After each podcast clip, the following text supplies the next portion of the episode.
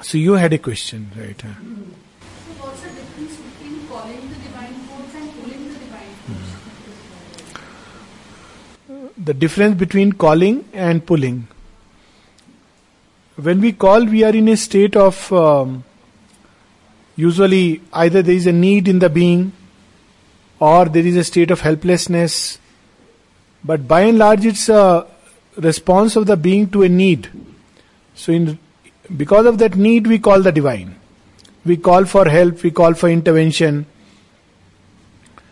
But pulling the force is basically, it's not a need, but pulling down the force either for its own sake or for, um, usually people do it because they want to go fast on the sadhana, they want to um, get some powers, they want to get some kind of an illumination. So usually it is an activity where there is a intensity combined with impatience. And there is usually a kind of egoistic approach to the sadhana. Mother has used the word, it is mixed with the ego.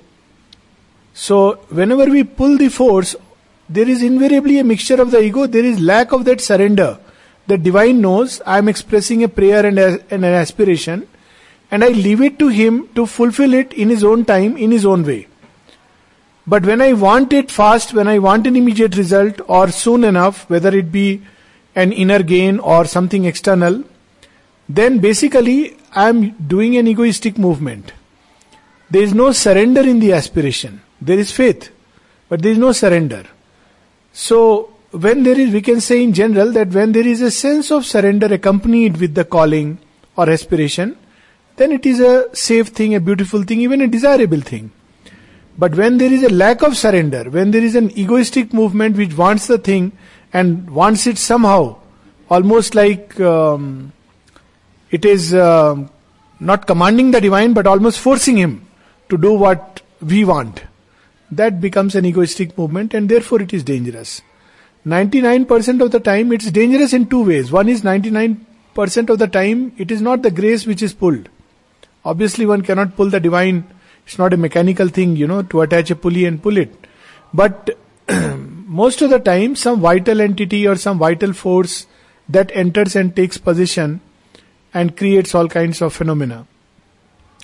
1% in case genuinely the divine, something of the divine comes pulled by that because deep inside there is a psychic thing which is also there, and the vital is mixed with it, the ego is mixed with it, then there is every likelihood that the adhar may suffer a breakdown because we may not be ready and able to assimilate the force that will come come down. Now, this uh, in ashram there have been some instances. एक तो मैंने आपको सुबह में या पता नहीं आज या कल स्वामी विवेकानंद का एक्सपीरियंस भी बताया था when he literally pulled down, called the Divine Mother as Kali with such an intensity. आश्रम में ऐसे इंस्टेंसेस हैं, जहाँ the person pulled the force for exceeding a record throw of I think it was hammer throw so hammer तो बहुत, वो record आज तक टूटा नहीं है। पर उस आदमी का, वो हैमर कहते हैं ना बुमेरैंग बैक सो हैमर तो जहाँ गई गई but the person lost his head and till date that is the thing. He lost his balance and it continues till date. So, this is one example which I know by direct uh, dealing. And it started like that. The person was doing a hammer throw and pulled the force to break a certain record. Now, you see, it's a obviously an egoistic movement. So, he did break the record by quite a margin. I mean, till I think it's 30, 40 years or whatever, the record has not been broken. But he suffered a breakdown in the process. So we should give ourselves. That's why mother recommends self giving. Aspiration में भी एक self giving का भाव हो सकता है और aspiration में एक व्यग्रता और व्याकुलता होती है तो श्री अरविंद इसी चीज़ को सिंथेसिस ऑफ़ योग में डिफरेंट ढंग से कहते हैं वो कहते हैं कि जो चार एड्स है नेसेसरी उसमें एक डिसाइपल उसका उत्साह। पर वहाँ वो कौशन करते हैं कि व्याकुलता नहीं होनी चाहिए हमारे उत्साह में। Aspiration should be calm and steady and surrendered always so that is the main difference so any other question और we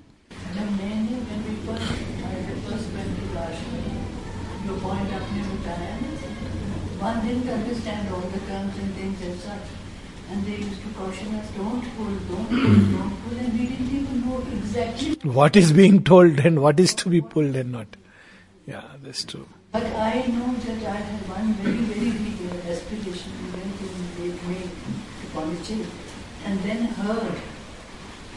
Uh, incidentally, 4th June was very near when when birthday and we were leaving on the 29th or the pre, two or three days earlier. Don't go because birthdays की बहुत मानता है बहुत value है Hmm. So I got that in my head and I said I want to be there for my birthday. So I, I said, me, I was going to now end of May. And uh, August में कैसे आ पाएँगे? So I kept on asking the mother, I want to come for my birthday, but I can't wait till the next birthday. I don't know, people must have noticed something, I don't know, because one went to the Samadhi and under and there was it. But I do remember this. But That is true. Come for my birthday. That is the reason why children are not allowed, but that is not just because of pulling, but because they are so receptive. Principle ये है कि the force that works in this yoga is very very powerful. We cannot uh, comprehend or imagine because it's it's it's the force which is at the root of creation. So it is not at all something which is ordinary, something which you know we can just take lightly. A lot of preparation is needed for us to be able to receive and assimilate. और ये जो आपने बताया ये एक, एक दूसरा भी डायमेंशन खोलता है साधना का कि periods of receiving the force and progress are invariably followed by periods of assimilation तो ये प्रोग्रेस लीनियर नहीं होती है कि कॉन्स्टेंटली हो रही हो, क्योंकि हमारे, हम, हमारे बींग को स्पिरिचुअल इंडाइजेशन हो जाता है। तो भगवान थोड़ा, थोड़ी सी नींद so that you know we can digest what we have received and assimilated it is required necessary part of the whole movement Tejaswini yes, continue. Sometimes when the force is acting, you are aware and you cannot, um, you cannot. Yeah. Don't know. Yeah, yeah, yeah. But you don't. Yeah, You are not settled. yeah, you're not able to contain. Yeah. The best movement is a widening. to either make a gesture of in, inner gesture of widening and self giving या हम physically भी अपने आप को कल्पना के द्वारा wide करने की चेष्टा कर सकते हैं। एक और चीज़ है, वो कठिन है, लेकिन अपने स्टेशन ऑफ़ कॉन्शियसनेस को सिर के ऊपर ले जाना। वो एक चीज़ है जो हेल्प करती है या वाइडनिंग हेल्प करती है। ये होता है कभी कभी ना केवल कंटेन नहीं कर पाते हैं, पूरा बींग ट्रेम्बल करने लगता है। और बहुत सारे फिनोमिना हो सकते हैं बर्स्टिंग इन टू टीयर्स ये सब चीज़ें पार्ट ऑफ़ दैट प्रोसेस है। तो वाइडनिंग बहुत हेल्प करता है उस समय। Because one reason why we are not able to contain is because ना केवल उसकी इंटेंसिटी है, लेकिन वो इतना घना कॉन्शियसनेस है कि हम लोगों का बीइंग उसको अपने छोटे से उसमें नहीं कर लेता, कर पाता है। तो like any other we can use a simile कि एक स्मॉलर कंटेनर है, उसमें प्रेशर से वाटर आ रहा है तो अगर उसको आप वाइड कर देंगे तो प्रेशर उसके अंदर ऑटोमेटिकली कम हो जाएगा। So this is one of the ways then self giving एक ऐसा जेस्चर है कि वो, जो फोर्स आ रही है, उसको हम साथ साथ भगवान को ऑफ़र करते जा रहे हैं। तो अगेन उसमें हम सेफ़ हो जाते हैं। यस प्लीज़ प्लीज़ भाई कभी कभी जब साधना के टाइम पे, जैसे अच्छी ड्रीम्स और ब्लिसफुल ड्रीम्स या जो फोर्स ब्लिस फोर्स आता है उसके साथ साथ कभी कभी ऐसे फ़ेज़ आते हैं जो ड्रीम्स बड़ी डर्ट फ़िल्म और गंदगी से भरी हुई वही उसकी हम लोग वही तीन दिन से यही बात हो रही है। हम सब के अंदर ये दोनों चीज़ें हैं। और ये एक ऐसा कहते हैं ना बिटर ट्रूथ है जिसको हम जितना जल्दी जान ले उतना अच्छा है। ये ऑनेस्टी है अपने आप से इसको स्वीकार करना। और वास्तव में वो हम नहीं है। पहली चीज़ तो ये कि सत्य को स्वीकार करने में प्रॉब्लम होती है हमारा sense of right and wrong क्योंकि हम सब चाहते हैं कि हम अच्छे हों और अच्छे रहें और अच्छे दिखें। तो इन द प्रोसेस हम क्या करते हैं? डिनायल के मोड में चले जाते हैं। तो वे चीज़ें जो हमें स्वीकारनीय नहीं होती, जो हमारा मन कहता है कि ये ठीक नहीं है, अच्छी नहीं है तो हम उसको ढक देते हैं कवर में। और वे चीज़ें हमारे अवचेतन में चली जाती हैं। ये नॉर्मल साइकोलॉजी है और योगिक साइकोलॉजी है। It is a well known thing अब वो वहाँ पे अवचेतन में ये चीज़ें रहती हैं। और वो विचित्र विचित्र तरह के खेल खिलाती है हम लोगों को। पर जब हम साधना करते हैं तो योग शक्ति के प्रभाव से, उसके प्रेशर से, उसके दबाव से हम इन सबको कन्फ्रंट हमको करना पड़ता है। ये चीज़ें जो हमारे अंदर छिपी हुई थी, वो दिखाई देने लगती हैं। जैसे इसको हम एक एग्ज़ाम्पल ऐसे ले लें कि अक्सर घरों में ये करते हैं लोग, कि एक जगह होती है, भगवान के लिए होती है है ना? तो वो बड़ी अच्छी रखी जाती है, और एक जगह होती है जो कूड़े के लिए होती है। तो वो कूड़े को लेके वहाँ लोग डंप स्टोर किया अच्छा चलो ये क्या ज़रूरत है? अच्छा इसको उस कमरे में डाल दो या उस बक्से में डाल दो या उसमें। अब वो डालते डालते डालते डालते एक्यूमुलेट हो जाती है। तो एक समय आता है, योग शक्ति के प्रभाव में हमें वो चीज़ें भी जो हमारे अंदर छिपी हुई हैं, जो हमारे अंदर डर्ट है, उसकी भी क्लीनिंग होनी है। तो भगवान वो दरवाज़ा भी खोलते हैं कि भाई तू दिखा, और ये क्लीनिंग इसलिए भी ज़रूरी है, क्योंकि बिना हमारे जाने ये जो अवचेतन में हमारे चला गया है, हमारी प्रगति को आगे नहीं जाने देता।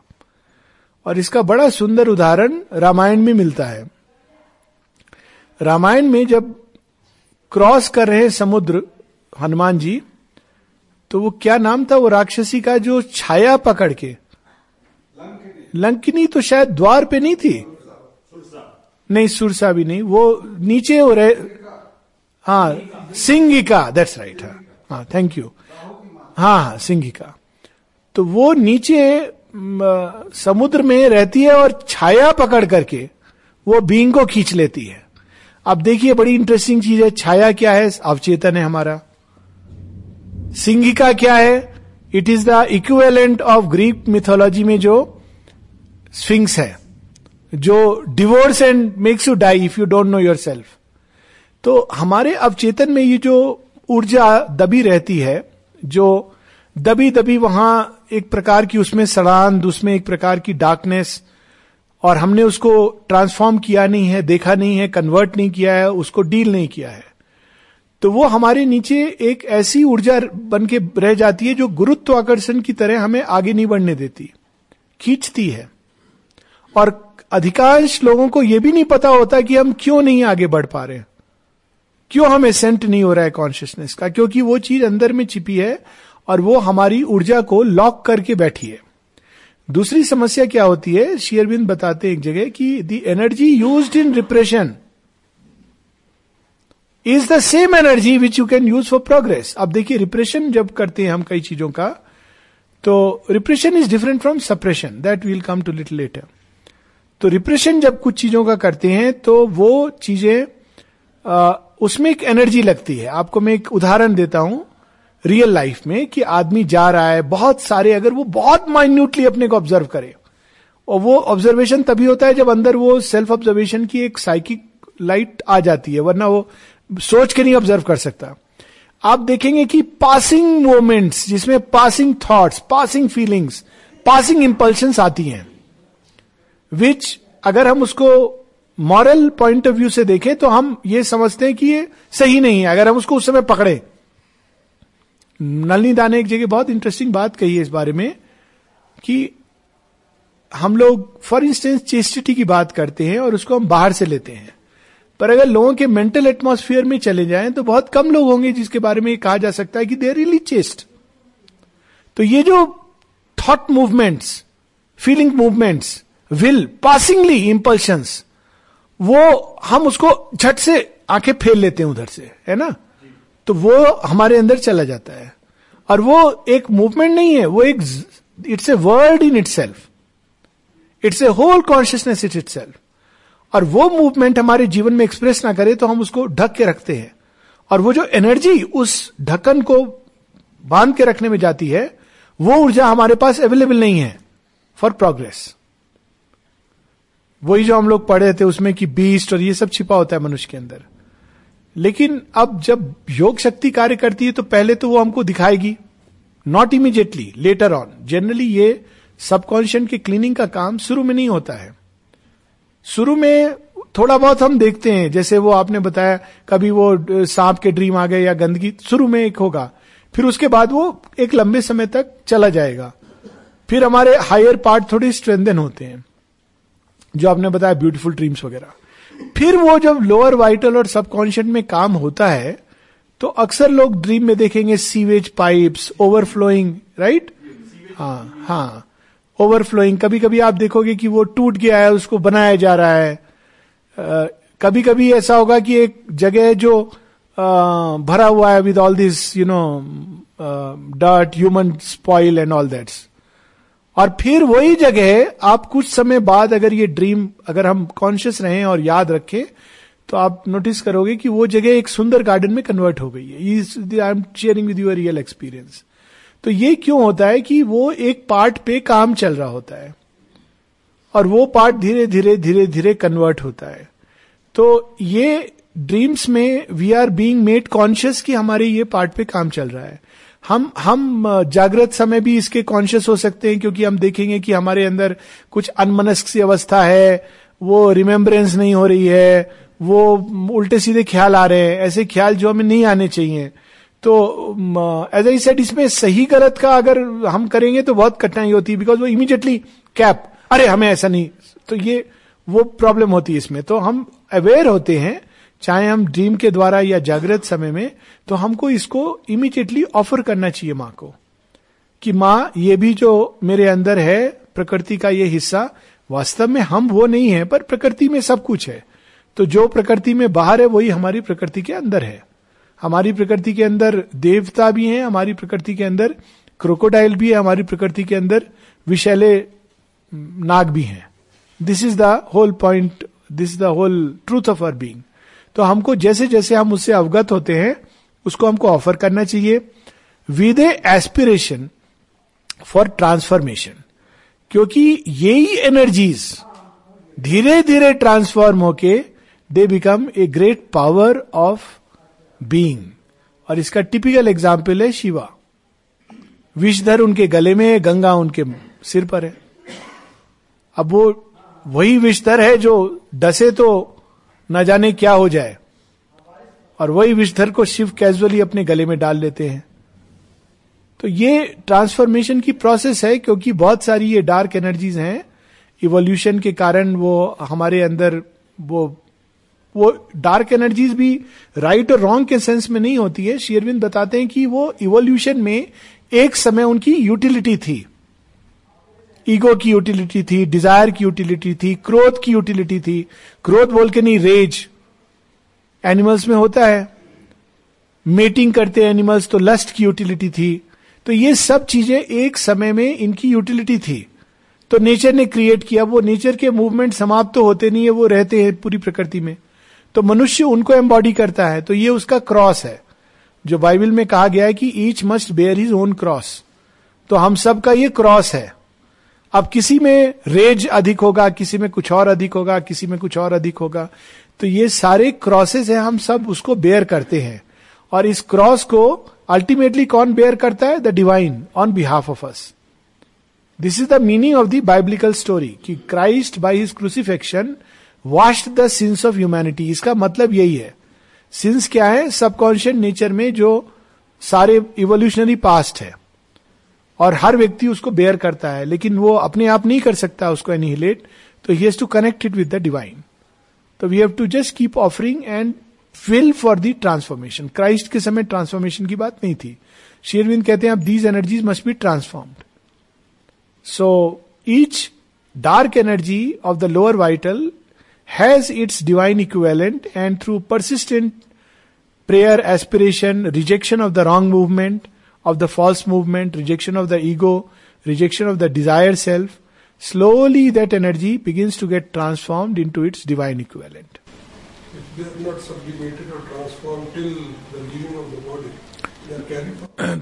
Two things happen कुछ ऐसी चीज़ें हैं जिन पे बहुत प्रयास किया था व्यक्ति ने लेकिन नहीं सक्सेसफुल हुआ फॉर वेरियस रीजन कुछ ऐसी एनर्जी होती हैं जिनमें सक्सेस पाना एक्चुअली दुरू है फॉर इंस्टेंस माँ ने कहा है अबाउट सेक्शुअल एनर्जीज कि only with the dropping of the animality in the body will it naturally drop off she has even said कि बहुत लोग इसको सेंटर ऑफ़ कंफ्लिक्ट बना लेते हैं बहुत जल्दी and it is not good because you know basically she says you are human don't pretend to be superhuman these are her words और इसका पूरा विवरण वॉल्यूम इलेवन में माँ बताती हैं।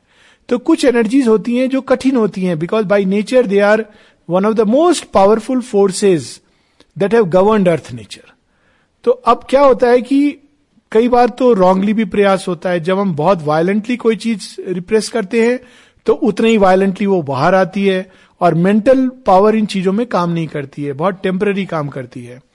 सो so नाउ ये अगर मान लीजिए पूरे जीवन अगर किसी ने प्रयास किया, नहीं हुआ तो दो में से एक चीज़ होगी एक, या तो जैसा आपने बताया कि वो एक पर्टिकुलर डिफिकल्टी रिजॉल्व नहीं हुई है इस लाइफ में तो वो नेक्स्ट लाइफ के लिए कैरी फॉरवर्ड होगी। या अगर वो काफ़ी हद तक टूट चुकी थी, उसका एक छोटा सा पार्ट बचा था। इन दैट केस डिवाइन हमारे डेथ के समय एक साइकिक सर्जरी करते हैं। और वो पार्ट हमसे टूट करके परमानेंटली गिर जाता है। और चूँकि प्रकृति में law of balance and conservation है तो उस भाग को कोई जानवर जो उस एनर्जी को विशेष रूप से एक्सप्रेस करता है, धारण कर लेगा और थोड़े दिनों में इसको एग्जॉस्ट कर देगा ये भी होता है जैसे ग्रीड बहुत ज़्यादा था, बहुत कोशिश की लास्ट में वो पार्ट उतर करके वो किसी सर्प के अंदर या बकरी के अंदर it goes and exhaust itself. Both both things happen. Is हाँ एग्जैक्टली exactly. उसका जो मतलब था, वो यही था। इसका मतलब ये नहीं था कि पुनर्जन्म में मनुष्य, पुनर्जन्म लेने के बाद वो जानवर बन जाता है बिकॉज़ वो तो होता ही नहीं है। वो रेट्रोग्रेशन है। साइकिक बींग कभी भी एक पहली प्रजाति की ओर नहीं लौट सकता है। उसकी साइंटिफिक लॉजिक है, क्योंकि वो इतना डेवलप हो गया है कि एक स्मॉलर और लेसर फॉर्मेशन उसको सपोर्ट नहीं कर पाएगा। So it is not possible तो लेकिन वो जो पार्ट होता है नेचर का, उस व्यक्ति का, वो किसी जानवर में कुछ समय के लिए चला जाता है। तो इस कारण वो वो कभी कभी वो जानवर एक विशेष उस एरिया से अपने घर के पास, उस व्यक्ति के घर के पास, एक एफिनिटी के कारण चक्कर भी लगा सकता है या किसी विशेष व्यक्ति के पास आ सकता है, ये सब पॉसिबल है। पर ये वो व्यक्ति नहीं है, उसके नेचर का एक छोटा सा भाग है। ये उसकी चैत्य सत्ता नहीं है। और उसको पुराणों में बड़ा पिक्चरस्क ढंग से कि छछुंदर बन गया या सांप बन गया या कुत्ता बन गया बैल बन गया बकरी बन गया। कुंडली खुलना क्या कुंडलिनी अवेकनिंग जनरली जो इन्फिनिट एनर्जी है वो सारी सृष्टि के कण कण में है। लेकिन वो एक छोटा सा कण, एक हेल्पलेस सा कण जिसके अंदर बड़ी सीमित ऊर्जा है, ऐसा प्रतीत इसलिए होता है क्योंकि वो इन्फिनिट एनर्जी अपनी इन्फिनिटी को होल्ड बैक करती है और एक छोटा सा अंश सामने प्रोजेक्ट करती है। अब इस चीज़ को हम लोग आणविक स्तर पर जानते हैं कि एक एटम के अंदर there is such a big potential but it is locked अब अनलॉक नहीं हुआ तो वो लॉक रहेगा। एक एटम क्या है? कुछ भी नहीं है। वैज्ञानिकों ने सीख लिया उसको अनलॉक करना। अब उसी तरह से मनुष्य के अंदर इंफिनिट एनर्जी जो है, उसको कुछ प्रोसेसेस के साथ हम अनलॉक कर सकते हैं। तो इसमें दो प्रकार की प्रोसेस होती है। एक विल्ड प्रोसेस जो पुराने समय के तांत्रिक करते थे, अभी भी कुछ कुछ लोग करते हैं, परंतु ज़्यादातर इसके नाम पर होक्स होता है। पर तंत्र में ऐसी कुछ प्रक्रिया है, जिनके कारण यंत्र, मंत्र, पूजा के कारण, द्वारा, विधि के द्वारा, और सबसे अधिक संकल्प शक्ति के द्वारा उसको खींचना ये I don't know whether I should be saying this और not but please don't try it it is extremely hazardous to health so वो एक डिस्क्लेमर ये सनमोलाइल हटेगा दीपिका में मैंने पढ़ा था। हाँ। One can consciously awaken it for half an hour in the morning and half an hour in the evening, it can be very good for you. That's why I am saying कि वो BKS Iyengar की तरह फिर आपको उतना heart का भी करना पड़ेगा। That is a whole problem so people do it without that you know if you have done body को बहुत तैयार किया है और यम नियम सारे अभ्यास किए तो इट्स ऑल राइट पर अधिकतर लोग जो कुंडलिनी अवेकनिंग करते हैं they have not gone through this process अब सोचिए infinite energy same thing applies to kapalbhati and भ्रस्तिका प्राणायाम अब वो प्राणायाम ट्रिमेंडस ऊर्जा शरीर के अंदर लाते हैं definitely they are good for health अगर आप बहुत एक्टिव फ़िज़िकल लाइफ लीड कर रहे हो। पर एक सिडेंट्री आदमी ने कपाल भाती की तो उसको तो ब्लड प्रेशर होगा और और तरह की बीमारी होगी क्योंकि इतनी ऊर्जा सिस्टम में आ रही है। In fact breathing techniques are one of the ways to awaken the kundalini it's a ना अब वो कुंडलिनी जब अवेकन होती है तो वो इट्स लाइक इन्फिनिट एनर्जी और हम तो तैयार नहीं है। थोड़ा सा जॉय होता है तो हम नाचने कूदने लगते हैं। थोड़ा सा दुख होता है तो टप टप टप वो गंगा जमुना बहने लगती है। तो कहाँ से वो इन्फिनिट एनर्जी को कंटेन करेंगे? So there is a tendency to break down if at all that awakens but usually Mother says कि बहुत रेयर होता है ये इस काइंड ऑफ़ अवेकनिंग इस योग में इसका जो प्रोसेस है कुंडलिनी अवेकनिंग का, वो रिवर्स है। तो विल्ड प्रोसेस जहाँ होती है, वहाँ नीचे से ऊपर की ओर अवेकन करते हैं। बेसिकली जैसे जैसे कुंडलिनी अवेकन होती है चक्रास, जो बेसिकली चक्रास प्रत्येक लेवल जो ब्रह्मांड का है, वो हमारे पिंड में रिफ्लेक्टेड है। तो वो उसको एक नॉट के थ्रू उस लेवल का जो, की जो चेतना है, वो एक सीमित चेतना के रूप में बहती है। अब जब वो नॉट खुल जाती है, टूट जाती है तो जैसे डैम टूट जाता है तो हमारे अंदर वो जो ऊर्जा है, उस लेवल की, वो उसी की एक पूरी कॉस्मिक लेवल की ऊर्जा से जुड़ जाती है। ना आप देखिए, आप कल्पना कीजिए कि मनुष्य को थोड़ी सी भूख होती है, थोड़ा सा क्रोध आता है और उसमें ही उसका बहुत कठिन होता है जीवन मैनेज करना। अब मान लीजिए वो उस प्लेन पे खुल गया तो इतना क्रोध आएगा या इतनी भूख लगेगी कि he will not know how to balance out it can even create fever it can create all kind of imbalances तो अब या तो उसकी रेगुलेटेड डोज में भी यू नो जो अनमोल बता रहे हैं म, हठयोग प्रदीप हाँ बहुत पहले मैंने पढ़ी हुई है पुस्तक। तो ये पॉसिबल है कि अगर आप बहुत आसन करें यम नियम पालन करें और संयम जीवन जिए तो maybe you can get a regulated dose and you know उसका राइट right अमाउंट पर ये ह्यूमन कंट्रोल में होता नहीं है। तो इस योग में बाय ऑफरिंग सरेंडर एस्पिरेशन ये ऊपर से जो शक्ति उतरती है तो वो हमारे इन चक्रों को खोलती है। तो ये वे चक्र पहले खुलते हैं जो तैयार हैं जनरली या तो हायर माइंड का या हार्ट का सेंटर खुलेगा। तो ये एक सेफ़ प्रोसेस है, क्योंकि पहले जो इजियर टू हैंडल प्लेन्स हैं, वो खुलते हैं। और फिर वो धीरे धीरे वही पावर जब पेनिट्रेट करके जाती है लोअर वाइटल रीजन्स में तो वही व्यक्ति जो साधना कर रहा था और बड़ा सुंदर उसके माइंड और हार्ट के लेवल पे एक्सपीरियंसेस हो रहे थे उसके अंदर अचानक abnormal appetites of the lower vital can awaken it can happen तो तब तक अगर उसने सीखा नहीं है सरेंडर का मूवमेंट रिजेक्शन का मूवमेंट एस्पिरेशन का मूवमेंट तो वो एक प्रकार से प्रॉब्लम हो सकती है उस व्यक्ति को। सो so, फिर उसके बाद फ़िज़िकल में जाता है तो again the same thing physical में भी वो नॉट खुलती है। So at each level the kundalini awakens and you know gives us a corresponding experience opens up the door to universal consciousness तो ये बेसिक कुंडलिनी का प्रोसेस है। हाँ हाँ। मृत्यु के बाद के जो कर्म होते हैं उनका जो जिसका जो जिसकी मृत्यु हुई है उसकी आत्मा से कोई संबंध होता है? हाँ वो कुछ कर्म ऐसे कर्म इस सेंस में होते हैं कि कुछ कर्म ऐसे हैं जो हमने इस जीवन में उनका कोर्स देख लिया। Basically karma is an evolutionary machinery karma is not a machinery of reward and punishment तो कर्म एक प्रकार से जो हमारे अंदर ऊर्जा है, वो बाहर जाती है दैट इज़ कर्म वो थॉट फॉर्म में फीलिंग फॉर्म में डिज़ायर फॉर्म में, जिस भी एक्शन के रूप में। अब वो ऊर्जा has to reach its course and bring back its fruits ये उसका काम है।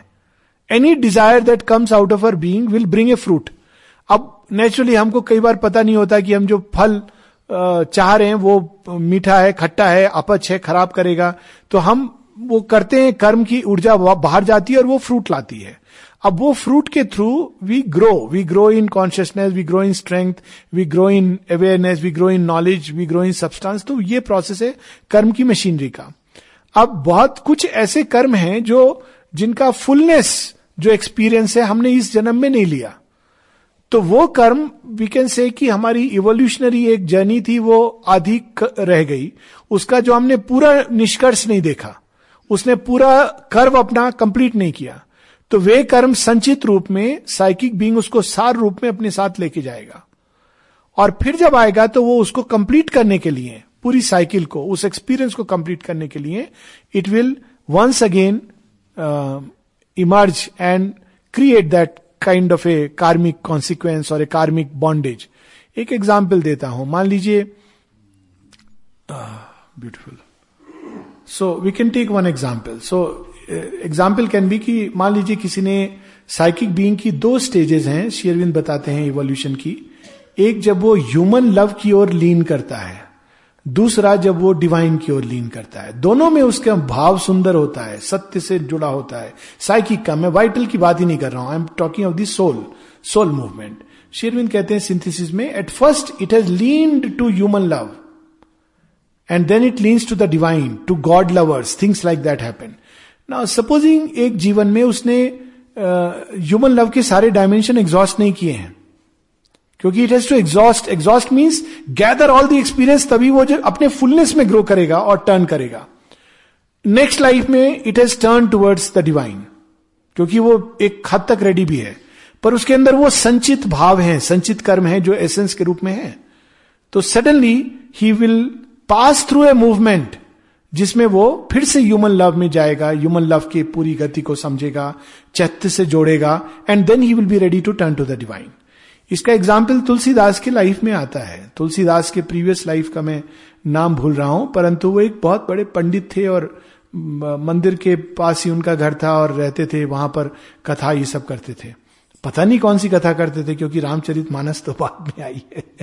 पर जो भी है, लेकिन जीवन के अंतिम पाँच वर्षों में अचानक उनका एक स्नेह, बहुत प्रेम हो गया किसी से। I am forgetting the name of the lady और वो इतना अधिक उससे जुड़ गए, आसक्त हो गए, कि मृत्यु के समय भी उनको केवल उसकी याद थी। It's an amazing experience one level पर देखा जाए तो he lost his path but देखिए now this experience led to the formation of a Tulsidas I mean this is my way of understanding the whole story ये story तो narrated है but how I understand it कि अब एक व्यक्ति जो इतना एक पंडित था he was not a gyani और योगी. दैट वे बट पांडित्य था और अब वो एक्सपीरियंस रह गया ऑलमोस्ट आधा because he died with that state anguish और जब वो नेक्स्ट लाइफ लेते हैं तो हाउ आई कनेक्टेड कि रत्नावली का एक वाक्य is enough to create a Tulsidas out of his his human self एक वाक्य वॉज़ एनफ कि तुम अगर इतनी भक्ति, इतना प्रेम भगवान से करते तो तुमको भगवान मिल गए होते। ना this movement Tulsidas would not have been able to do this my understanding completely personal revelation है ये मेरा, कि ये वो नहीं कर पाते अगर उन्होंने वो सारा एक्सपीरियंस नहीं किया होता। सो लुक ये इवोल्यूशनरी जर्नी है। तो चूँकि उन्होंने वो एक्सपीरियंस इतने इंटेंसिटी से he soul chose to go through it so in the next life human जो लव की जो चीज़ है, वो बस एक हल्का सा पैक बचा था। और वो पैक उनको उनकी पत्नी से मिलता है। उसके बाद वो चले जाते हैं। अच्छे अच्छे लोग हैं जो नहीं कर पाते हैं। इस तरह का मूवमेंट और रामचरित मानस और ना जाने क्या क्या उनके एक्सपीरियंसेस हुए सो दिस इज़ हाउ संचित कर्म अगले जन्म में जाते हैं। ये रिवार्ड पनिशमेंट नहीं है। सर मैं मृत्यु हुए आदमी के हम्म। जो कर्म की बात कर रहा हूँ जो उनके श्राद्ध वगैरह। नहीं वो तो अधिकतर तो पंडितों के साथ जाता है, उसका बेनिफिट सो श्राद्ध के पीछे एक अकल्ट ट्रूथ है। अकल्ट ट्रूथ ये है कि जो बात हो रही थी उस दिन वैतरणी पार करने की तो उस समय जब बीइंग आधा फ़िज़िकल एनी अच्छा हुआ कि आपका प्रश्न एक दूसरे डायरेक्शन में चला गया बिकॉज़ वो भी कनेक्टेड था। तो अब ये जो एक वैतरणी पार करने, जब हम जुड़े होते हैं मर्त लोक से और पूरी तरह हम पितरों से देव, देवता के लोक में नहीं गए। श्राद्ध की सेरेमनी में एक सेरेमनी होती है, जिन लोगों ने किया है कि पितृ, से अब देवता में कन्वर्ट होना। बेसिकली इट मीन्स कि we pass the adjoining parishes between this world and the other world तो उस समय वो जो बींग होता है, जो धरती से जुड़ा होता है, वो धरती के लोगों से सहायता ढूंढता है। क्या करे वो? बेचारा उसको पता नहीं है किधर जाए। भगवान की ओर मुड़ा है तो भगवान से सहायता ढूंढेगा। पर एक एवरेज व्यक्ति, वो नेचुरली अपने सगे संबंधियों, जीवन भर उसने यही, बेटा तू मुझे मदद कर दे, मम्मी तू कर दे। वाइफ से बोला कि, कप ले आ, ये। अब वो मरने के बाद भी उन्हीं को बोलता है। उसको पता नहीं है कि वो बेचारे कुछ नहीं कर सकते इस मामले में। बेटा तू मुझे पार करा दे, बेतरनी पार करा दे। पत्नी को कह रहा है कि भाई मुझे ले जाओ साथ में। तो वो बेचारी क्या करेगी? तो इसके लिए स्पेशलाइज सब्जेक्ट निकला। तो पंडित क्या करते हैं, करते थे ओरिजिनली कि ये पूरी एक अकल्ट साइंस थी। तो अकल्ट प्रोसेसेस के द्वारा, यंत्र के द्वारा, मंत्र के द्वारा that's how they could help the being go beyond it तो क्या करते थे, वो वाइटल शीत को डिसॉल्व करने में सहायता करते थे। अब ये अकल्ट प्रोसेस और ये अकल्ट नॉलेज खत्म हो गई है। पर कर्म कांड जैसा आपने कहा, बचा हुआ है।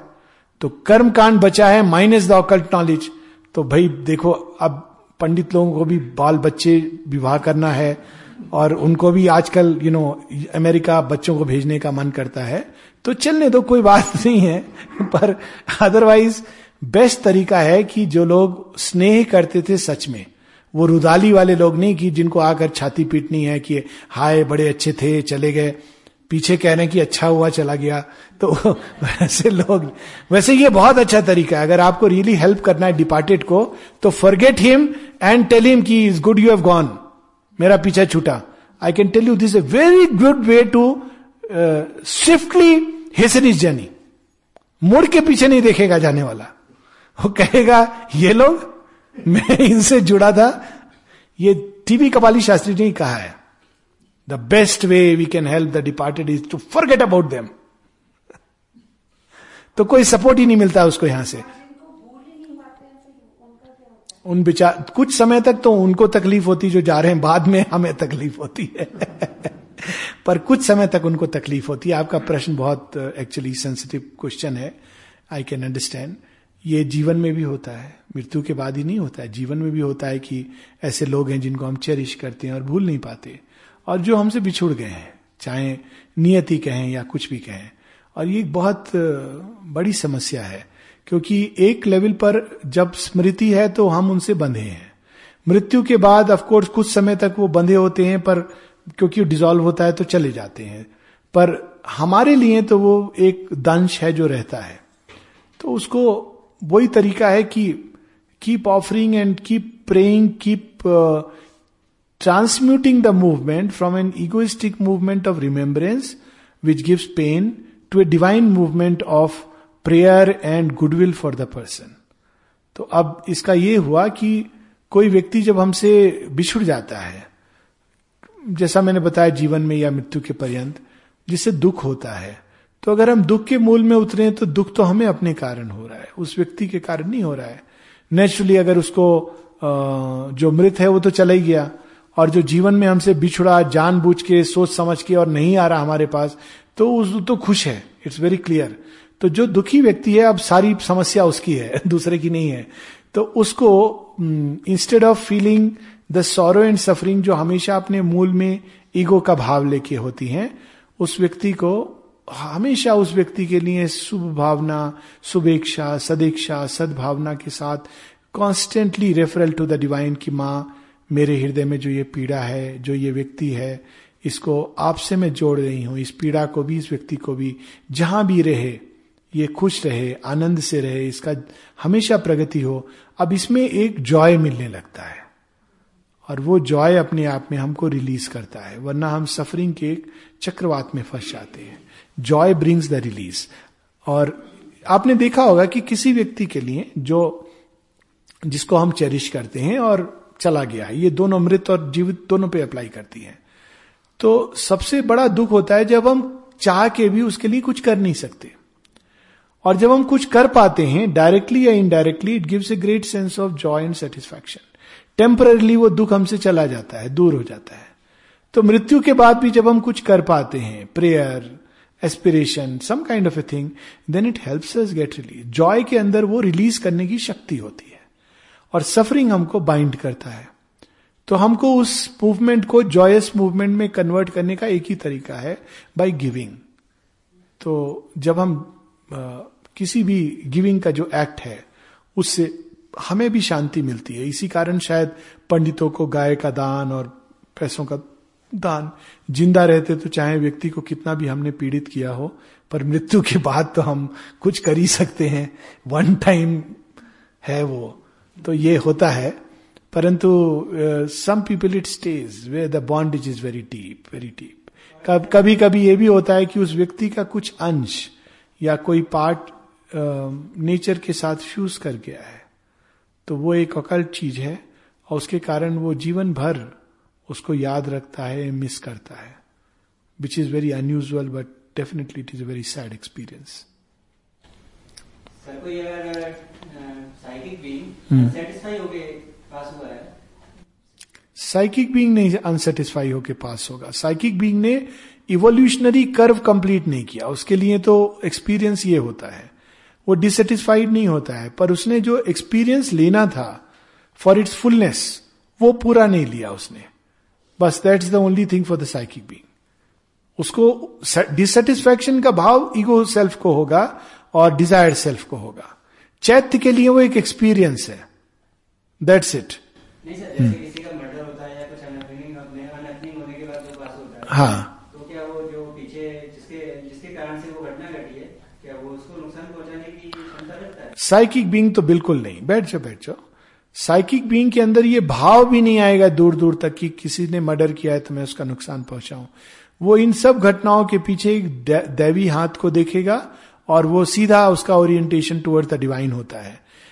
वो यहाँ तक जा सकता है साइकिक बींग का भाव अगर बहुत डेवलप्ड है I am forgetting the story of who was the person कि वो मर्डरर के हाथ में भगवान का हाथ देख सकता है। ऐसा भी लोगों ने एक्सपीरियंस किया है। तो ये साइकिक बींग के लिए ये असंभव है कि उसके अंदर कोई भी घृणा, द्वेष विद्वेश या रिवेंज का भाव आए। It is an impossible thing for psychic being पर यह ज़रूर है कि उसके नेचर में यह प्रतिक्रिया हो सकती है।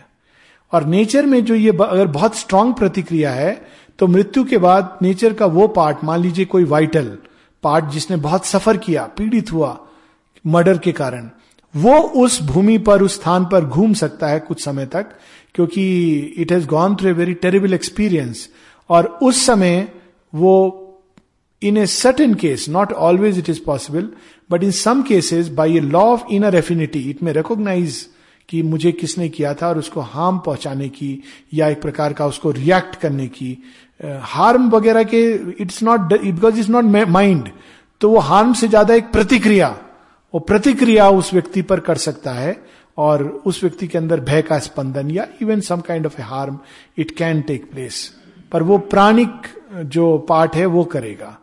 चैत्य नहीं करेगा। है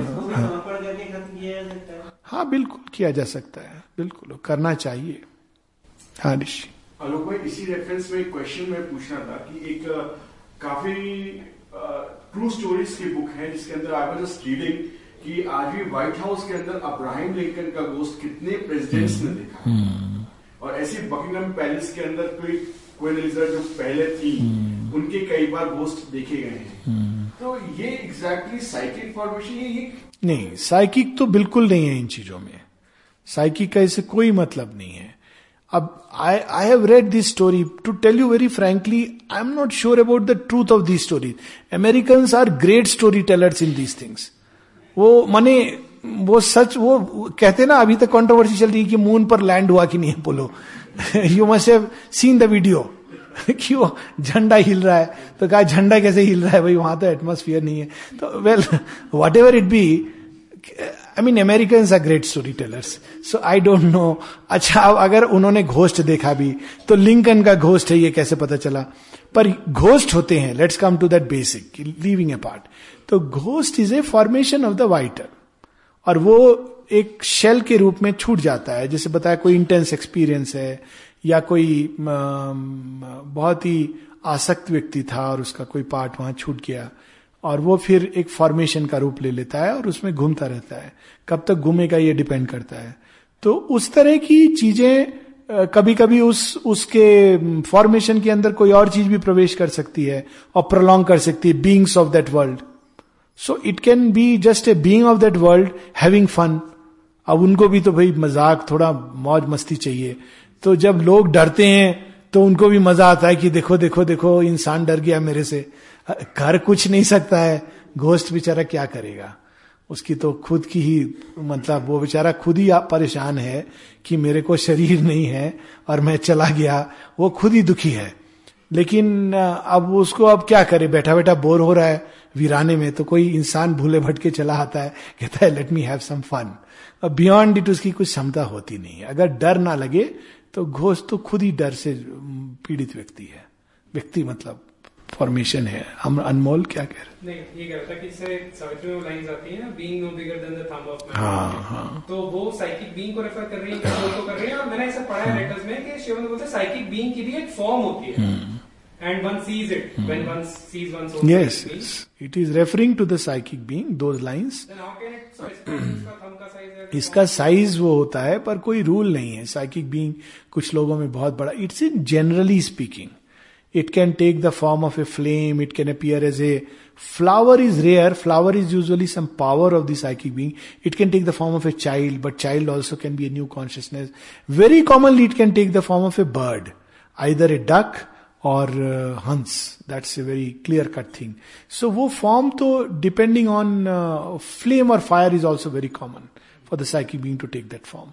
So that is the form. In most people, it is the size of a thumb, but it can be tall and huge and really, I mean, it, it depends. अब हम सब के अंदर तो इतना छुटका सा भी नहीं होगा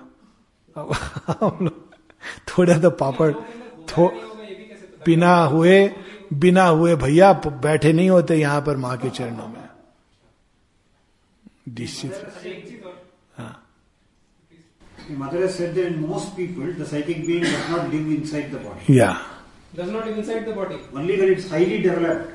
it fuses is a fourth damage possible में नहीं नहीं साइकिक वर्ल्ड में नहीं होता है। वो एक वॉट ही सेंग इज़ की वो एक होता है ना फ़िज़िकल के साथ उसका एकदम कांटेक्ट होना। पर वो जनरली पीछे छिपा होता है। उन्होंने ये कहा नहीं कि साइकिक वर्ल्ड में होता है या कहाँ होता है। पर वो डायरेक्टली इतना एक्टिव कांटेक्ट में नहीं रहता है हमारे इस फॉर्मेशन के साथ। Not only with physical even with personality formation it's not directly वो पीछे से रहता है, उसके पीछे प्रिसाइड करता है। कभी कभी it may just you know but that is applies to the a kind of humanity which is you know yet to really start the Nainital तक जो पहुँच गया वो माउंट एवरेस्ट के रास्ते पर है। माउंट एवरेस्ट के रास्ते पर है। तो एक जगह श्री अरविंद कहते हैं कि ego sees the inverted image soul is inside the body but actually the body is inside the soul Upanishad में कहीं रेफरेंस उपनिषद का जो रेफरेंस आता है उसमें soul is like a thumb which resides within us और यही रेफरेंस इस साबित ये जीवात्मा की बात करते हैं उस समय जब सोल की हाँ। वो वो वो जीवात्मा की बात जनरली होती है जब सोल इस सेंस में यूज़ किया जाता है। और वो उसका अर्थ ये होता है कि शीत्स का जो पूरा ये जो श्री अरविंद ने यूज़ किया और जो उपनिषदों में ये बात कही गई है it is in the terms of the sheath तो अब देखो फ़िज़िकल जो है, हम कहते हैं फ़िज़िकल के अंदर वाइटल भी है, लेकिन फ़िज़िकल शीत से कहीं अधिक वाइटल शीत है और इसका experience I am sure many people would have had कि कभी कभी ध्यान के बाद आप जब चलेंगे तो आपको लगेगा कि आप बहुत टॉल हो गए हैं। और आप बहुत वाइड हो गए हैं। And you are identified it can be very disorienting कि आप सड़क पे चल रहे हैं और दूसरा व्यक्ति जो मिल रहा है तो आप, आपका फ़िज़िकल बॉडी तो उतना ही है, वो तो चेंज नहीं हो सकता। पर आपकी जो सेंस ऑफ़ सेल्फ है, वो बिल्कुल अलग है। और वो डिसोरियंटिंग होता है। अगर आप अपने बॉडी को दो तीन बार कॉन्शियसली ध्यान करो, तब आप वापस उसमें इंटीग्रेट होते हो। तो वो इसलिए होता है क्योंकि उस समय हम वाइटल या मेंटल शीत में चले जाते हैं। तो अब उस सेंस में जब देखते हैं तो वो तो एक्चुअल एक्सपीरियंस होता है कि फ़िज़िकल तो छुटका सा एक बोना सा अंदर में है बाहर वो एनवेलप है। अब उस प्रकार से अगर हम जाएँ तो the soul sheath is a much vaster बहुत दूर तक एक्सटेंड करती है। सो so, इस सेंस में वो कहा गया है। वो चैत्य के लिए नहीं है। Chaitya is that portion of the soul और द जीवात्मा जो प्रोजेक्ट करती है अपने को टाइम और स्पेस के अंदर for the play and the evolution तो वो तो फिर being no bigger than the thumb of man apply करता है You said um, some time ago that uh, children they were not allowed to basically expose to that force because mm. they will not be able to bear it. But Sri in one of his letters says that one has to be reborn, one has to be reborn as a child of the mother, otherwise they will be a failure. हाँ वो तो child inside child उस experience में you are as good as an infant when that. But that is a that is about the physical children, and this is about the inner state of child. Child, that is a beautiful state. कि बच्चा हाँ receptive लेकिन जो बच्चे का formation होता है ना पर्सनालिटी का देखो एक एडल्ट जो 25 का है उसका फॉर्मेशन हो चुका है पर्सनैलिटी का। लेकिन बच्चा जो है तीन साल दो साल ये बेसिकली अप्लाई करता था चार साल के छोटे बच्चों पे। तो उनका शरीर मन प्राण अभी विकसित नहीं हुए हैं। तो वो एक बिल्कुल उससे अनर्व हो सकते हैं उस उस एनर्जी से। But then the psychic takes a birth within the, in the family of its choice. तो फिर जो तो तो बच्चा तो psychic is there inside. How can we say that the psychic is not inside? It's नहीं it is not not it is only watching over the progress it is not in the womb it is not connected with the thing but it is watching over it takes कि अच्छा ठीक है, इस formation को मैं देखता हूँ। तो वो उस परिवार में, उस शरीर जन्मा है। सोल तो परिवार सोच के वैसे भी नहीं आती है, लेकिन वो एक पर्टिकुलर एक्सपीरियंस के लिए, एक पर्टिकुलर फैमिली को चूज़ करती है। तो अब वो वॉच ओवर करती है बच्चे के फॉर्मेशन के ऊपर, चाहे वो फ़िज़िकल वाइटल मेंटल तो अगर वो डेवलप्ड साइकिक है तो बच्चे को बचपन से इस तरह की चीज़ें होंगी कि बिल्कुल स्पष्ट इंडिकेशन होगा कि कोई गार्जियन डेटी है जो इसको वॉच ओवर कर रही है। पर अधिकतर केसेस में ऐसा नहीं होता है। वो बहुत पीछे जो शंकरन बता रहे थे it remains behind and it takes long time for it to really act otherwise it remains behind it doesn't come to the fore forefront. There is some kind of we tell the children, "No, it was your choice that you came to us. You know that. uh, we tell the children. No. Generally speaking, हाँ. हाँ. हाँ वो बच्चे कभी कभी उल्टा भी बोल देते हैं माई सन वंस टोल्ड हाँ बिल्कुल uh, lines from Savitri about Ashwapati's soul. His soul was all in front like a great sea, mm. flooding his body and mind with its waves. House of the You proportions. House of the spirit and the new creation उसमें तो बहुत आगे भैया तो unmanifest अनोएबल को पार कर चुके हैं अशुपति या it's not that it has to be a Yeah, yeah, yeah. It's a, we can, I mean, it's something which is, it can fill, it's like a substance, it's like a fluid form, if you want to put it like that. Sir, जब आदमी की मृत्यु होती है हाँ तो उसको जलाने के लिए शमशान घाट में जाया जाता है तो सबसे पहले घड़ा फोड़ा जाता है हम्म तो वो कहते हैं जब घोड़ा घोड़ा फोड़ते हैं तो आत्मा निकल जाती है बॉडी से वो अकल्ट प्रोसेस है उसमें एक हाँ हो है जब उसका हम संस्कार करते रहते हैं हाँ। तो फूल चुनने के वक्त फ़र्स्ट ऑफ़ टाइम ढूंढते हैं कि उसकी आत्मा राम है अंदर body. That is the same shape जो बॉडी की मरी है वैसे निकलती है। कई आदमी पवित्र होते हैं उनकी आत्मा पूरी निकलती है कईयों की खंडित हो जाती है जो पूरी आत्मा क्या ये रियलिटी में है? ये टर्मिनोलॉजी की प्रॉब्लम है। अदरवाइज़ जहाँ तक आत्मा है, देखिए, वो तो खंडित नहीं हो सकती है। परंतु लोग बड़े जनरल सेंस में आत्मा यूज़ करते हैं, जैसे लोग भूत को भी कहते हैं, प्रेत आत्मा। आत्मा नहीं है वो, एक छोटा सा फॉर्मेशन है।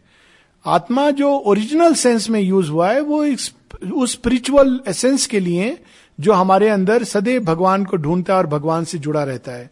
तो उस सेंस में तो ना आत्मा खंडित होती है, ना इस तरह से जुड़ती है। ना मटकी के अंदर जाती है, पर ये ट्रू है, ये सारी चीज़ें जो बोली जाती हैं, वो वाइटल बीइंग के लिए बोली जाती हैं।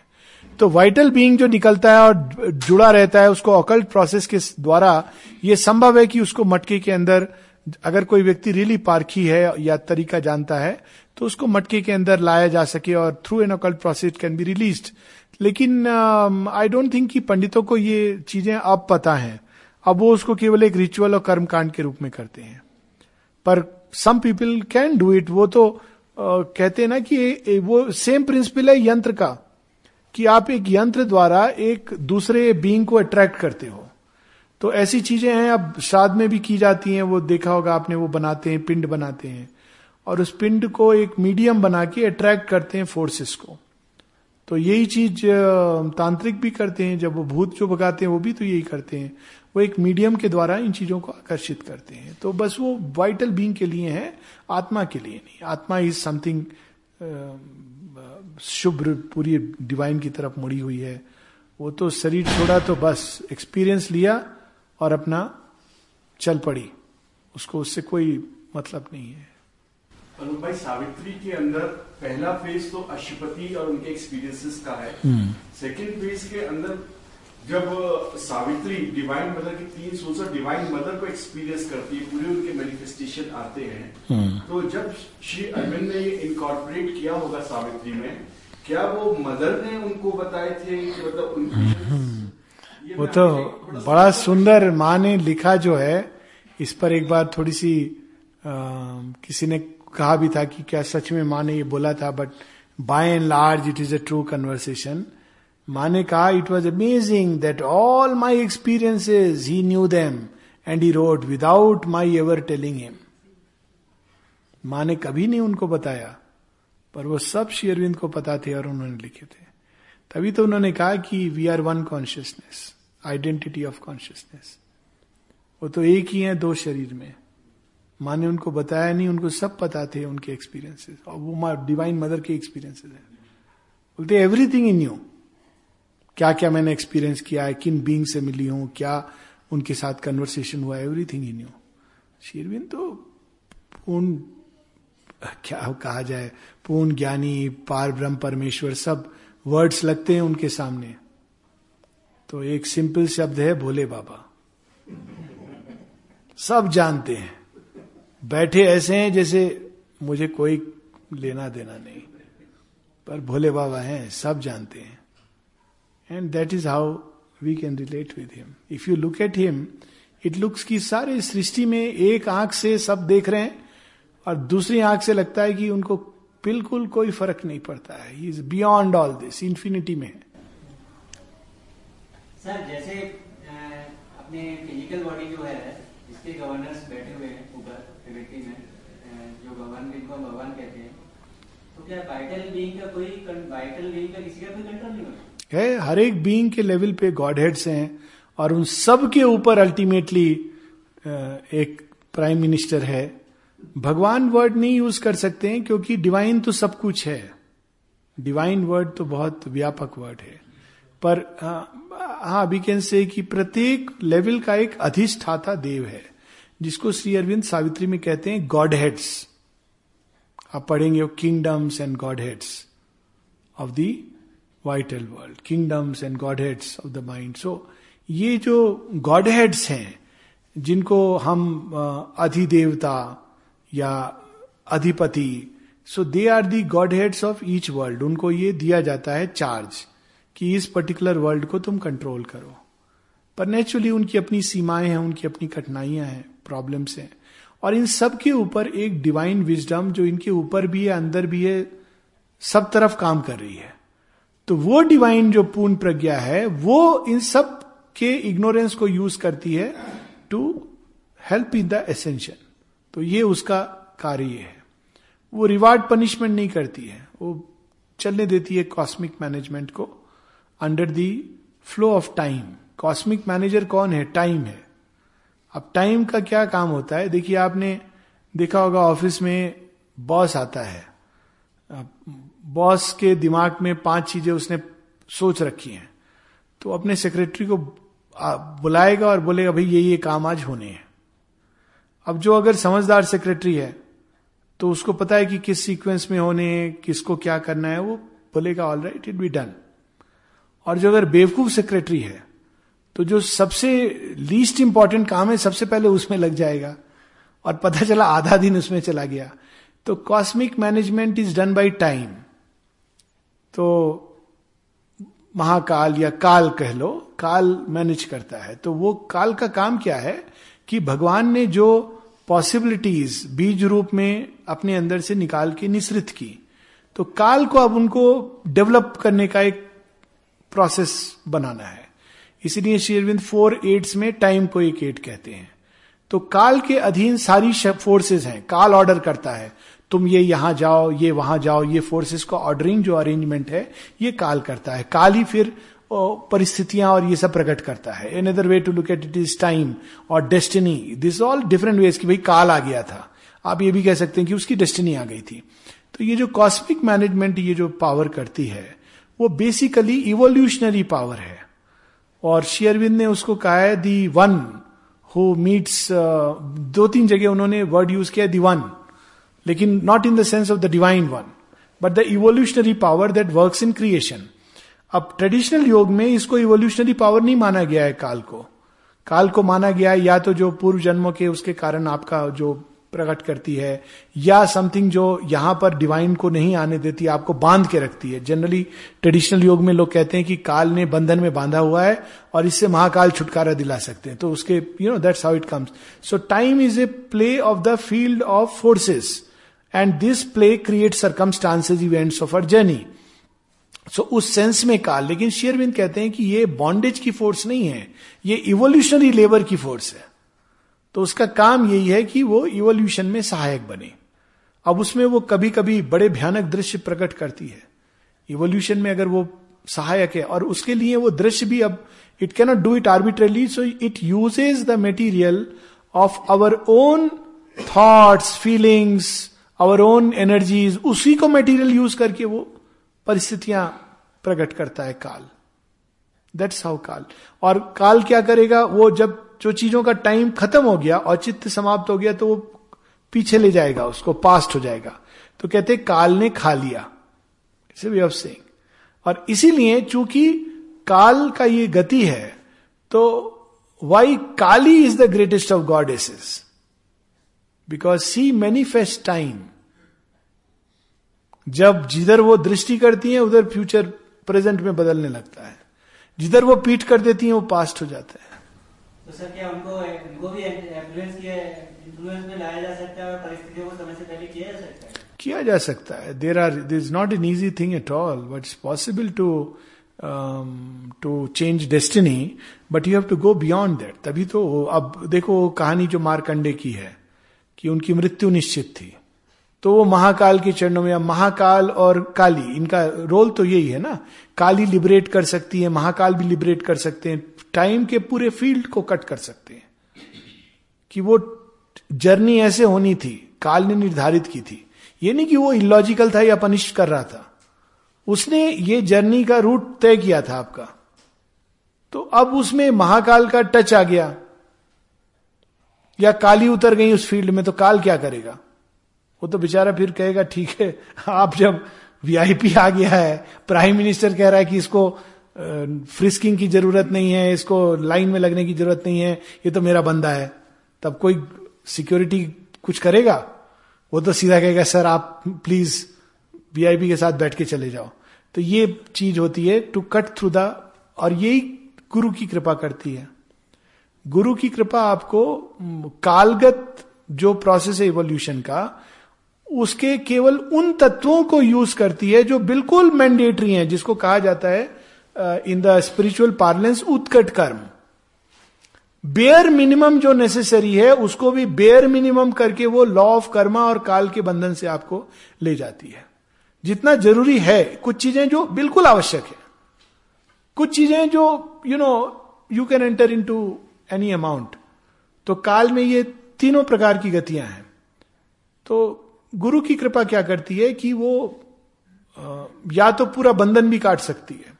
Whole thing it can cut off grace can completely annul karma पर अधिकांश वो ग्रेस से अधिक कॉस्मिक एक नॉट कॉस्मिक डिवाइन कॉम्पैशन आता है। तो ये, वो क्या करता है कि वो परिस्थितियाँ जो ज़रूरी हैं, उसके थ्रू ले जाएगा पर मिटिगेट कर देगा। उसका जो स्टिंग है वो फील नहीं होगा आपको। रोग होगा लेकिन रोग के कारण जो कॉम्प्लिकेशंस और जो आपके अंदर वेदना होनी है वो नहीं होगी। और वो ले जाएगा उस रास्ते से। हाँ। पेन मैनेजमेंट है हाँ। सो मेनी वेज तो ये सारे काल लेकिन generally speaking kaal does this kaal is the cosmic manager I think it's a wonderful हाँ। जो सीक्रेट्स ऑफ़ द वेदा के अंदर श्री अरविंद ने अग्नि का पार्ट दिखाया कि Agni is born as a small child white हाँ. और उसके बाद वो ल्यूमिनस और रेड होने लगता है और उसकी जर्नी एक चालू होती है डार्क ओशन से और ल्यूमिनस ओशन की हाँ, तरफ़ तब वो beautiful. लोक पे जाता है। हाँ, क्या यही साइकिक ये बिल्कुल। एक्चुअली अग्नि का जो रियल उस है वो डिवाइन विल है। तो divine will but in the human consciousness the upholder of the divine will is the psychic being तो वो दोनों सेंस में आप ले सकते हैं बट जो उसका ओरिजिनल सेंस है, वो डिवाइन विल का सेंस है, अग्नि का। पर जो आपने बताया कि it is the new born child तो अब वो क्यों उसको न्यू बॉर्न चाइल्ड कहा गया है कि अगर हम सीक्वेंस ऑफ़ इवोल्यूशन में देखें तो हम लास्ट में बहुत इवॉल्व करने के बाद हम अवेयर होते हैं अपनी चैत्य सत्ता के प्रति, या हमारे अंदर जो अग्नि है उसके प्रति। So it is the new born child क्योंकि वो सबसे लास्ट में पैदा हुआ। पर उसको ही वो पुरुष पुरातन भी है। Is the ancient of the ancients क्योंकि सबसे पहले वो ही आया था। और अंधकार से प्रकाश रोडसी द टू रिवर्स जो आपने बताया रोदसी, उसके it is the one which takes us from the dark to the light क्योंकि ये उसी का वही डिवाइन संकल्प को लेके उतरा है। सबसे पहले इस अंधकार में Agni was the one who venture पर उसने दोनों साथ साथ हैं तो अग्नि ने कहा, मैं जाऊँगा इस अंधकार में। कोई देवता की हिम्मत नहीं हो रही थी कि इस अंधकार में जाऊँ। तो अग्नि कहते हैं I am willing to go but I need that part to help me divine mother के हृदय में बड़ा सुंदर ड्यूमिनस शुभ्र पावरफुल सब्सटेंस कहते हैं, मुझे ये मणि दे दो थोड़ी सी। इस मणि को लेके मैं अंधकार में चला जाऊँगा। तो mother poured a drop of her heart that pure love to creation and give it to Agni that is the psychic तो अग्नि से जुड़ा हुआ है। इसीलिए psychic is the only one जिसको डिवाइन विल पता होती है। वो जुड़ा है उसके साथ। और कई बार वो जो उसकी टिपिकल जो इमेज इंडियन थॉट में आती है, वो है प्रहलाद की। जब अग्नि वो होलिका जलती है तो Prahlad is the perfect symbol of that कि अग्नि जल रही है और बीच में बच्चा बैठा हुआ है। बच्चा अनटच्ड है, कंबल उड़ गया, होलिका जो असुर राक्षस, वो सब मर गए। तो डिवाइन विल बाकी सब चीज़ों को जलाती है और प्यूरिफाई करती है। होलिका को भस्म करेगी, बाकी चीज़ों को प्यूरिफाई करेगी जो हम लोग भूंजते हैं उसमें डाल के। लेकिन जो प्रहलाद है, उसमें आनंद से बैठा होता है। That is Prahlad is the symbol of the psychic being that is how it is image as a new born child sir, कुछ लोगों की अमरता का क्या रहते हैं? जैसा कि अ, पुरानी घटना में बताया गया है अश्वत्थामा और अन्य जो प्राण थे उनकी अमरता का कुछ लोगों की अमर हो। हाँ। दो दो तीन प्रकार के अमृत्व हैं। एक अमृत्व है जब हम अपने चैत्य सत्ता की पूरी तरह सचेत हो जाते हैं। This the first immortality we are conscious of our soul तो मृत्यु, हमें पता है कि कुछ नहीं है बट जो शेयरविंद ने कहा है death is but a changing of our robes to wait in wedding garments at the eternal gates मृत्यु है परिधान बदन करना प्रतीक्षा।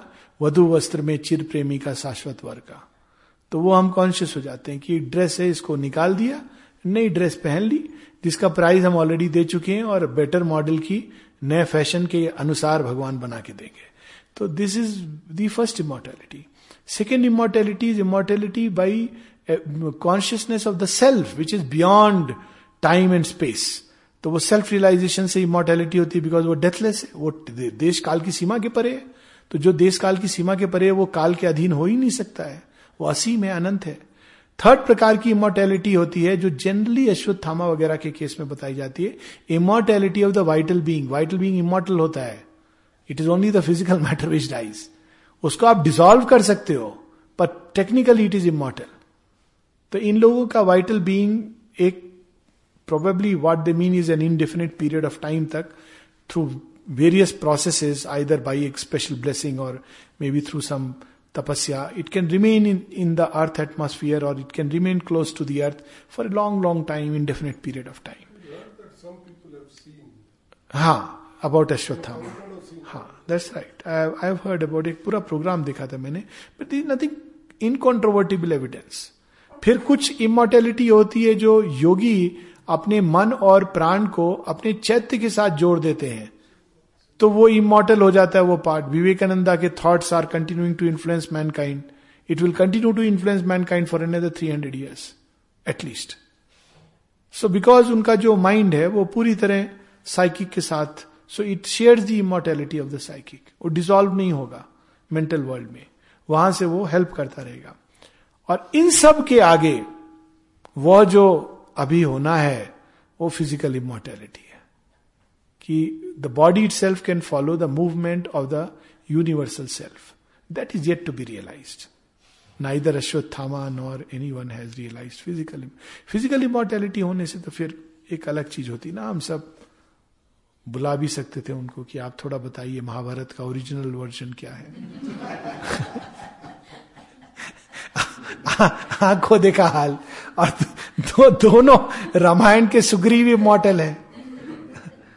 नहीं, देखो, रामायण से सुग्रीव इमोर्टल है। हनुमान इमोटल है। और यहाँ अश्वत्थामा इमोटल है। कितनी अच्छी बात है।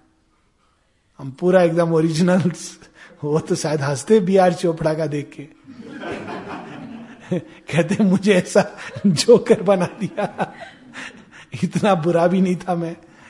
और वो दूध वाली स्टोरी कब किसने बताई? वो बोलते, ये किस मूर्ख ने दूध वाली स्टोरी बताई?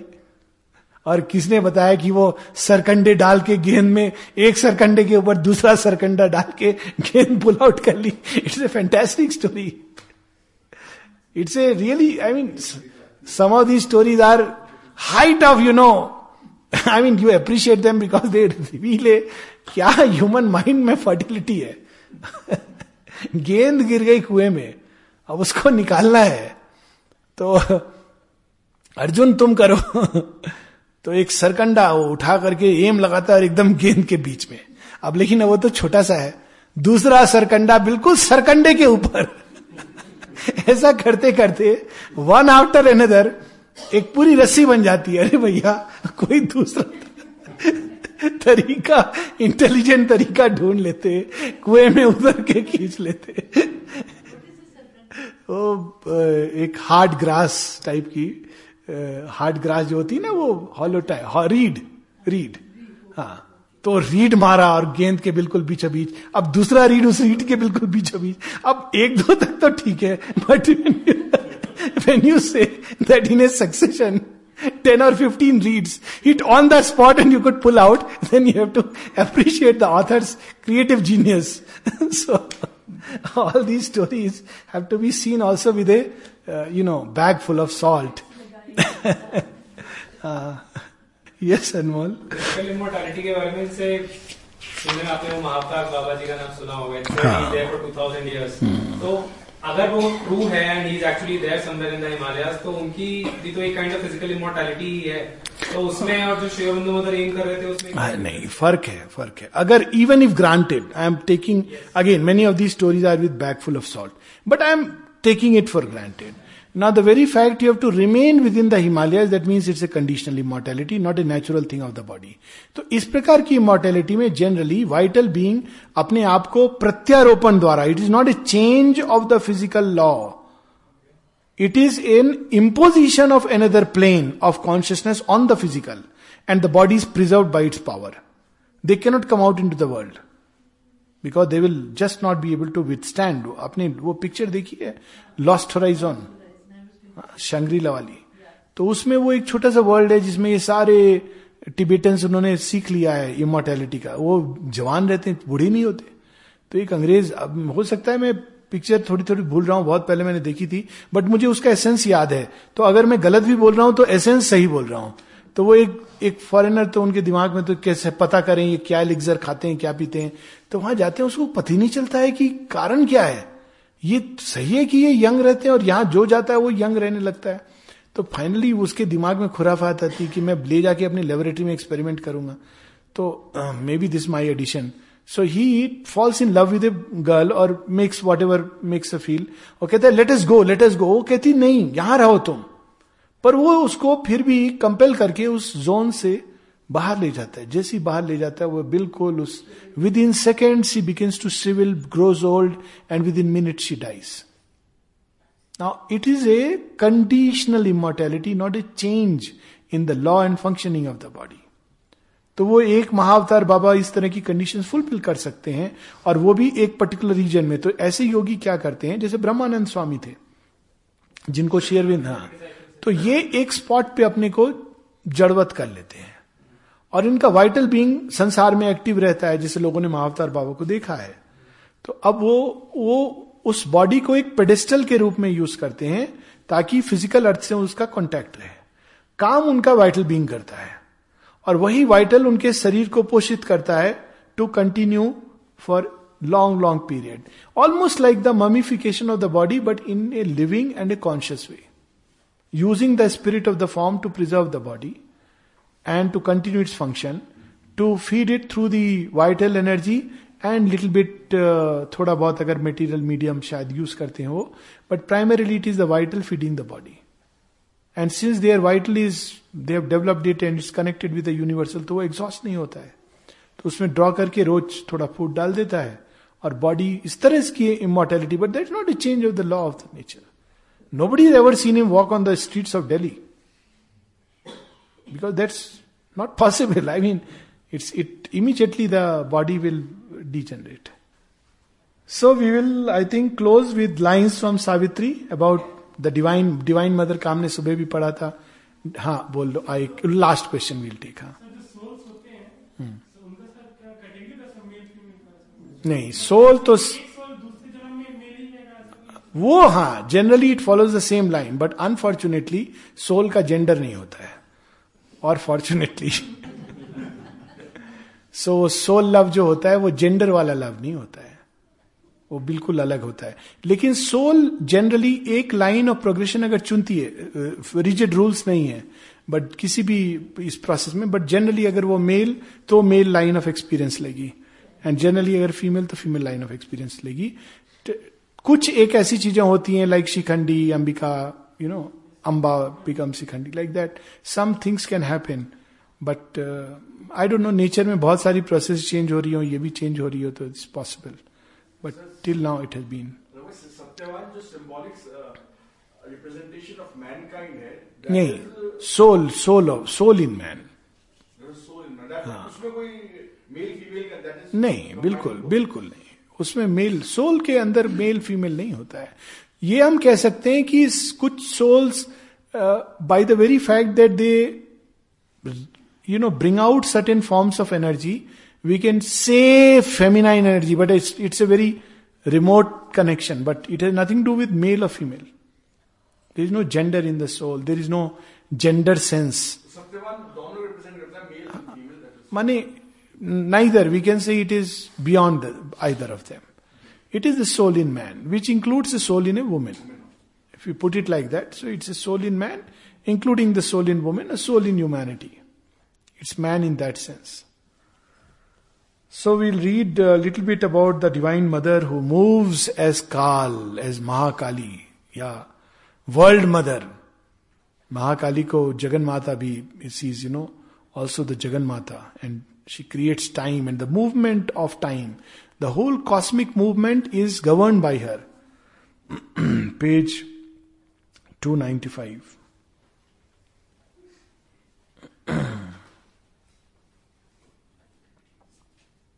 Third line from above. The world soul. His soul passed on, is single conscious power towards the end which ever begins again. ये डेथ के बाद की जर्नी का भी है बाई द वे पर यहाँ अशुपति कॉन्शियसली जा रहे हैं। सो so ये जो वर्ल्ड सोल जो कैंटो है, इसमें पूरा बताया गया है कि डेथ के बाद कैसे पैसेज होता है, वो जाती है इंटरनेटल ट्रांस में, कर्मों को गैदर करती एक्सपीरियंस को फिर से प्रोजेक्ट करती, ये सब इसमें है। ये लास्ट वाला पार्ट है अशुपति is moving through that realm consciously his soul passed on is single conscious power towards the end which ever begins again, approaching through a stillness dumb and calm to the source of all things, human and divine. There he beheld in their mighty union's poise the figure of the deathless two in one, a single being in two bodies clasped, a diarchy of two united souls, seated absorbed in deep creative joy, their trance of bliss sustained the mobile world of Krishna and Radha forever entwined in bliss. This, these lines remind. Behind them in a morning dusk, one stood who brought them both, who brought them forth from the unknowable, ever disguised, she awaits the seeking spirit. She is here now, the world mother. Ever disguised, she awaits the seeking spirit. Watcher on the supreme, unreachable peaks, guide of the traveler of the unseen paths, she guards the austere approach to the alone. At the beginning of each far spread plain, pervading with her power the cosmic suns, she reigns, inspirer of its multiple works, and thinker of the symbol of its scene. Above them all she stands, supporting all this sole omnipotent goddess ever veiled, of whom the world is the inscrutable mask. The ages are the footfalls of her tread, their happenings the figure of her thoughts. And all creation is her endless act. His spirit was made a vessel of her force. Mute, in the fathomless passion of his will. He outstretched to her his folded hands of prayer. Then, in a sovereign answer to his heart, a gesture came as of worlds thrown away. And from her raiments lustrous mystery raised, one arm half parted the eternal veil. A light appeared still and imperishable, attracted to the large and luminous depths of the ravishing enigma of her eyes, he saw the mystic outline of a face. Overwhelmed by her implacable light and bliss, an atom of her illimitable self, mastered by the honey and lightning of her power, tossed towards the shores of her ocean ecstasy, drunk with a deep, cold and spiritual wine, he cast from this he cast from the rent stillness of his soul a cry of adoration and desire and the surrender of his boundless mind and the self giving of his silent heart. He fell down at her feet, unconscious, prone.